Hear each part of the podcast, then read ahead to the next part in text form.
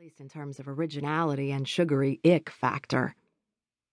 Elvia leaned down and checked on her seven week old daughter, Sophia Louisa Aragon Littleton. My goddaughter was carefully swaddled and tucked away in her fancy silver and blue top of the line Graco stroller. All I know is I cannot even peek at anything fried for the next six months. I'm still fat as one of your 4 H hogs. I laughed right in her face. What are you, a size six now? I mimed, holding a phone to my ear. Calling Richard Simmons for an emergency intervention. Elvia laid her freshly manicured hand across her stomach. It was still a little pudgy from childbirth, but she was by no stretch of anyone's imagination fat. I'm still a size eight, she cried. Honestly, what do movie stars do to get their figures back so quickly? I'd already turned my attention back to the painted menu. Hey, look, fried pickles! That's new. I turned to gauge her reaction. Her lips, painted a shiny pomegranate red to match her nails, were scrunched up. Her black lashes glistened with tears.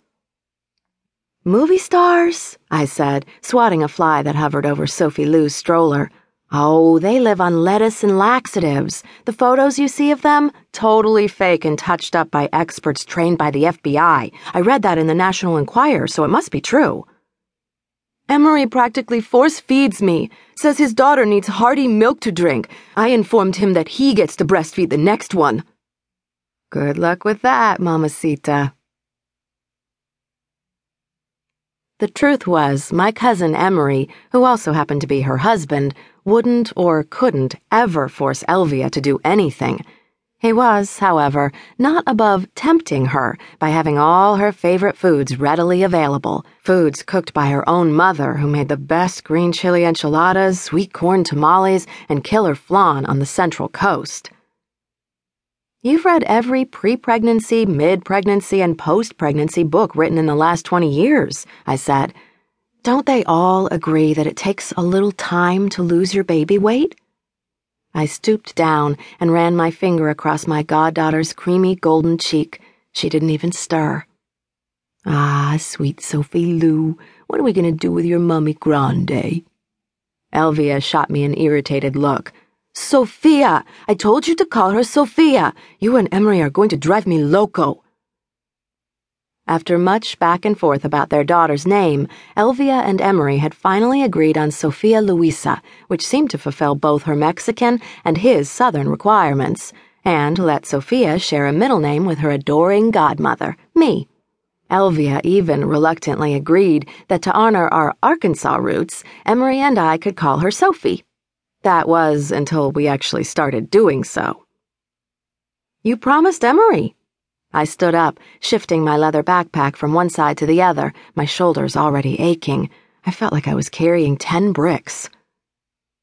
Don't you have to judge something?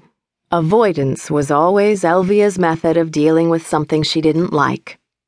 Not judge, help control.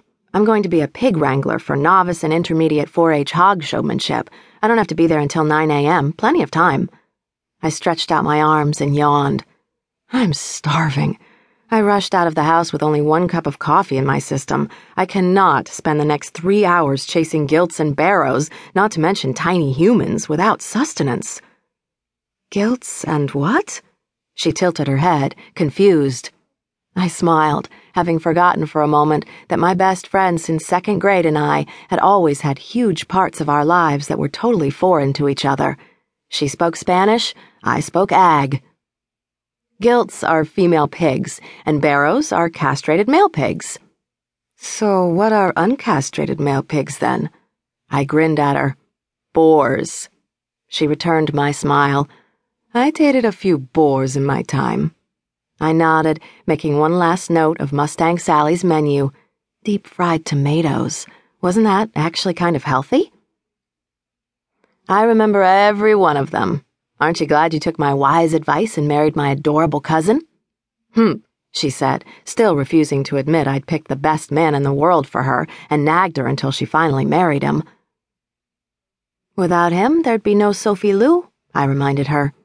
She gazed down at her sleeping daughter. Sophia, Sophia. Her voice was more gentle and tender than I'd ever heard it.